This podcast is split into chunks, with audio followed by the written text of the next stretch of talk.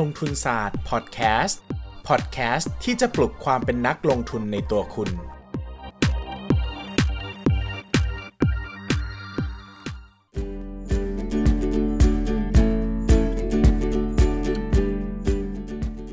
สวัสดีครับ กลับมาพบกับรายการลงทุนศาสตร์พอดแคสต์รายการพอดแคสต์ที่จะมาปลุกความเป็นนักลงทุนในตัวคุณนะครับ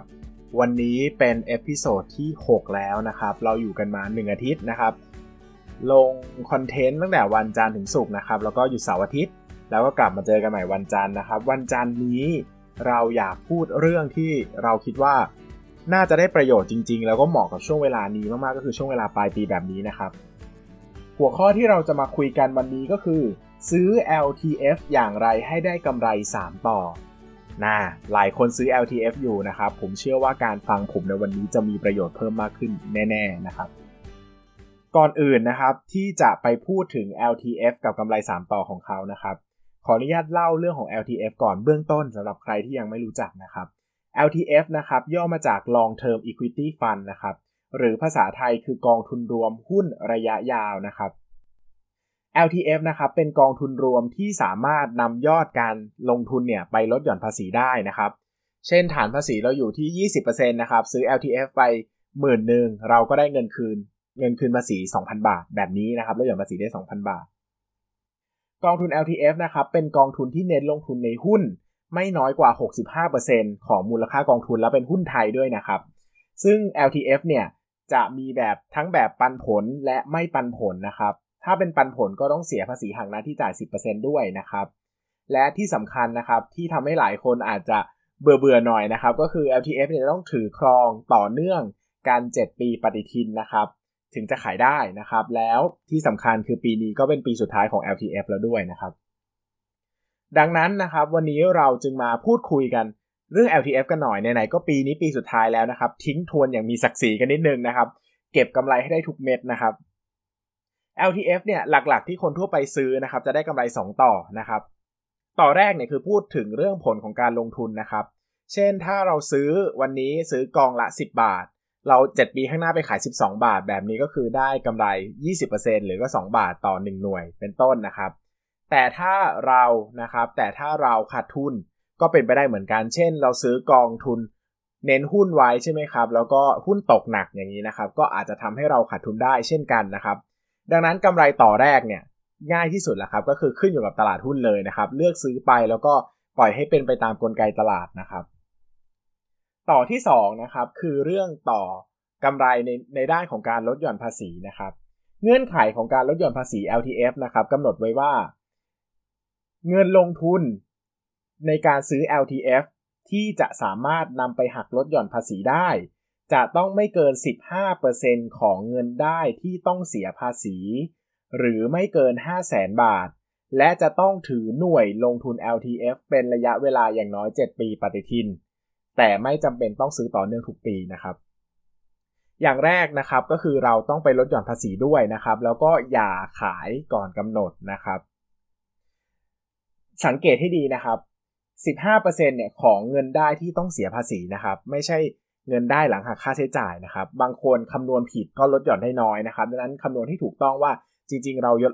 เราลดหย่อนได้เท่าไหร่นะครับ แล้วก็ทำตามเงื่อนไขของสัมภาระด้วยนะครับ จะได้ไม่ถูก เรียกคืนภาษีที่ได้ลดหย่อนไปในภายหลังนะครับ ข้อหนึ่งข้อ 2 ก็คือกำไรจากการลงทุนกับกำไรจากการลดหย่อนภาษีเนี่ยผมคาดว่าหลายคนก็คงจะรู้อยู่แล้วนะครับ เนื่องจากเป็นเรื่องพื้นฐานมากๆของการลงทุน LTF นะใครซื้อ LTF ก็ไม่ไม่น่าจะพลาดประเด็นนี้นะครับ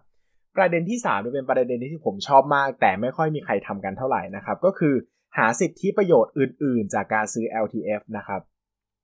สิทธิประโยชน์แรกสุดที่เรามักจะเห็นก็คือปัจจุบันเนี่ย มักจะนิยมมีของแถมในการซื้อ LTF นะครับ ซึ่งของแถมส่วนใหญ่จะให้มาเป็นในรูปของกองทุนรวมตลาดเงิน เช่น ซื้อกองทุนรวม LTF 1 0 0 0 0แบาท ได้กองทุนรวมตลาดเงินคืนมา 100 บาทเป็นต้นนะครับ ซึ่งโปรโมชั่นเหล่านี้มักจะมาในช่วงปลายปี แล้วแต่ละธนาคารก็มีโปรโมชั่นไม่เหมือนกัน ดังนั้นเนี่ยให้ลองติดต่อธนาคารที่เราสนใจจะซื้อ LTF โดยตรงเลย เพื่อคุยกับเขาว่าตอนนี้มีโปรโมชั่นอะไรบ้างนะครับ หลายโปรโมชั่นนะครับถ้าเรากดซื้อออนไลน์เอง หรือว่าซื้อผ่านในหน้าผ่านอะไรเงี้ยเราอาจจะไม่ได้นะครับต้องลองไปติดต่อที่ธนาคารโดยตรงเลยนะครับดังนั้นเนี่ยตรงนี้อย่าลืมนะครับใครต้องซื้อเป็นก้อนใหญ่คือใครไม่ได้ทยอยซื้ออยู่แล้วนะครับจะซื้อเป็นก้อนใหญ่ผมแนะนำว่าเดินเข้าไปคุยกับธนาคารเลยจะดีกว่านะครับเพราะว่าบางทีเนี่ยเขาจะมีโปรโมชั่นต่างๆ แถมให้ด้วยนะครับซึ่งตรงนี้เนี่ยก็คิดเป็นผลตอบแทนก็เยอะเหมือนกันนะนะครับก็อาจจะอาจจะสักไม่ถึง1%อะแต่คิดว่าเป็นเงินมันก็เราควรจะได้นะครับ อันที่2นะครับนอกจาก 1 มีของแถมแล้วนะครับ2นะครับ LTF ในปัจจุบันเนี่ยส่วนใหญ่ตอนนี้นะครับบางที่ก็มีส่วนลดด้วยนะครับบางที่ก็มีผ่อนศูนย์เปอร์เซ็นด้วยนะครับเมื่อรูดผ่านบัตรเครดิต อย่างอันแรกที่ผมพูดถึงของการคืนมาเป็นตัวกองทุนรวมตลาดเงินเนี่ยผมเคยเจอกับกรุงศรีนะครับแต่ตัวที่สามารถรูด LTF แล้วผ่อนศูนย์เปอร์เซ็นได้นะครับถ้าจะไม่ผิดจะ 4 เดือนเนี่ย จะเป็นของตัวของบัตร KTC กับกรุงไทยนะครับ แล้วก็จะมีถ้าจะไม่ผิดจะมี cashback มีเงินคืนให้ด้วยนะครับ ดังนั้นจะซื้อก็ลองไปติดต่อธนาคารดูก่อนว่า ตอนนี้เขามีสิทธิประโยชน์อะไรบ้างนะครับ หมายถึงว่าเขามีเงินคืนไหมมีแบ่งผ่อนศูนย์เปอร์เซ็นต์ไหมนะครับเงินซื้อ LTF เนี่ยส่วนใหญ่มันเป็นเงินก้อนใหญ่ เช่นอาจจะหลายหมื่นหลายแสนนะครับ ถ้าแบ่งผ่อนศูนย์เปอร์เซ็นต์ได้ก็จะดีนะครับ เราจะได้ไม่ต้องตึงมาก เวลาที่เรา จะบริหารเงินนะครับ แล้วก็ไม่มีดอกเบี้ยอยู่แล้วนะครับทำได้โดยง่ายนะครับ แต่ส่วนใหญ่ข้อกำหนดก็คือบัตรเครดิตธนาคารไหนต้องรูดกับธนาคารนั้นนะ เช่นเราจะซื้อกองทุนรวมของกรุงไทยอย่างเงี้ยก็จะจะรูดได้แก่ได้ได้แต่ KTB กับ KTC 2 อย่างนะครับเอาบัตรอื่นไปรูดไม่ได้นะมันจะมีค่าธรรมเนียมเขาก็จะไม่มีโปรโมชั่นให้นะครับ ต้องเป็นรูดของธนาคารเขาเท่านั้นนะครับแล้วก็ส่วนใหญ่ต้องเป็นรูดของ LTF หรือ RMF ด้วยนะครับ เป็นรูดกองทุนรวมธรรมดาเนี่ยเขาไม่มีโปรพวกนี้ให้นะครับ อันสุดท้ายนะครับ อันนี้เป็นอันที่ผมชอบมาก คือผมอยากจะเล่าให้ฟัง แต่ก็โอเคอะผมเข้าใจว่าหลาย ๆ คนอาจจะไม่ได้ใช้หรือว่าอาจจะใช้ไม่ทันแล้วในปีนี้นะครับ แต่ถ้าใครยังมีโอกาสใช้ทันอยู่ ผมแนะนำให้ทำนะครับ ก็คือการนำบัตรเครดิตเนี่ยไปรูดซื้อ LTF นะครับ ไปรูดซื้อ LTF เลยนะครับการนำบัตรเครดิตไปรูดซื้อ LTF เนี่ยครับมีข้อดีคือ1เราจะสามารถยืดระยะเวลาการชำระได้อีกประมาณ 40 วันนะครับ อย่างปีที่แล้วผมไปรูดช่วงปลายปีเลยนะครับ แล้วก็แล้วก็พอเปิดปีใหม่ปุ๊บก็ทำเรื่องขอคืนภาษีเลยทันทีนะครับปรากฏว่าเงินที่ได้คืนภาษีเนี่ยจะสามารถวนกลับมาจ่ายค่า LTF ได้ได้ด้วยนะครับ เพราะว่ามันวนมาเร็วมากนะครับ เนื่องจากระยะเวลาของการจ่ายมันช้ามากคือ 40 ประมาณ 40 วันนะครับ จุดสำคัญก็คือบัตรธนาคารไหนรูดได้ธนาคารนั้นนะครับ นอกจากการรูดซื้อ LTF RMF เนี่ยส่วนใหญ่นะครับไม่ได้แต้ม ไม่ได้แต้มอาจจะมี cashback บ้างเป็นโปรโมชั่นนะครับ แต่จะไม่ได้แต้มอยู่แล้ว แต่ข้อดีของคือข้อข้อดีของหลาย ๆ ธนาคารก็คือ เขาจะนับยอดการซื้อตรงนี้เป็นยอดการใช้จ่ายในในระหว่างปีด้วยนะครับอ้าวแล้วการได้ยอดใช้จ่ายระหว่างปีขึ้นมามันมีประโยชน์อะไรนะครับ จะบอกอย่างนี้นะครับ บัตรเครดิตหลายใบเนี่ยจำเป็นต้องมียอดใช้จ่ายให้ถึงครบกำหนด ถึงจะสามารถขอเวฟค่าธรรมเนียมได้หรือขอไม่จ่ายค่าธรรมเนียมได้นะครับ ซึ่งบางครั้งเนี่ยเราถือหลายใบเนี่ยมันต้องใบนี้5 0 0แสนใบนี้3 0 0แสนใบนี้2 0 0แสนอะไรเงี้ยบางทีเรารูดไม่ทันใช่ไหมครับแต่ถ้าเรานำบัตรเครดิตเนี่ยไปรูดจ่าย LTF เนี่ยเราจะค้นพบว่าเราสามารถนำยอดตรงนี้ไปใช้ในการทำเป็นยอดเพื่อเวฟค่าธรรมเนียมได้นะครับ ซึ่งบัตรหลายใบเนี่ยมันดีมากนะครับ เช่นตัวที่ผมใช้อยู่แล้วก็ใช้ซื้อผมซื้อ LTF ของหลายธนาคารนะครับ ธนาคารหนึ่งที่ผมซื้อก็คือของไทยพาณิชย์นะครับ ผมใช้บัตร SCBM ไปรูดนะครับ ปรากฏว่าผมก็สามารถเวฟค่าธรรมเนียมทั้งปีได้เลยนะครับ โดยที่ผมสามารถได้สิทธิประโยชน์จาก SCM ได้ปกตินะครับ ซึ่งสิทธิประโยชน์ที่ดีของเขามาก ๆ ก็คือการมีรถลิมูซีนรับส่งสนามบิน 2 ครั้งต่อปีนะครับ ถ้าตีเป็นมูลค่าเนี่ยผมให้อยู่ที่ขาละประมาณ 750 บาทนะครับ ผมก็จะได้สิทธิประโยชน์ตรงนี้กลับมา 1,500 บาทต่อปีนะครับ ซึ่งถือว่าคุ้มมากๆนะครับกับยอดซื้อ LTF ประมาณ 3 0 0แสนอย่างเงี้ยนะครับเป็นต้น หรือไม่ก็อีกอันนึงที่ผมก็เคยรูดเหมือนกันก็คือของบัตร เครดิตเซ็นทรัลเดอะวันนะครับก็อันนี้ก็ต้องใช้มียอดใช้จ่ายถึงจะ waive ค่าธรรมเนียมได้นะครับ ซึ่งข้อดีเลยเพราะว่าผมไม่ได้ใช้บัตรใบนี้บ่อย แต่ผมสามารถเวฟค่าธรรมเนียมได้โดยการไปรูดซื้อ LTF กับกรุงศรีนะครับแล้วก็สามารถใช้สิทธิประโยชน์ของเขาได้นะครับ สิทธิประโยชน์ของเขาที่ผมใช้บ่อยๆ ก็คือ ลดค่าหนังสือที่ B2S 10%นะครับแล้วก็มีพวกที่จอดรถที่เซ็นทรัลสาขาต่างๆนะครับ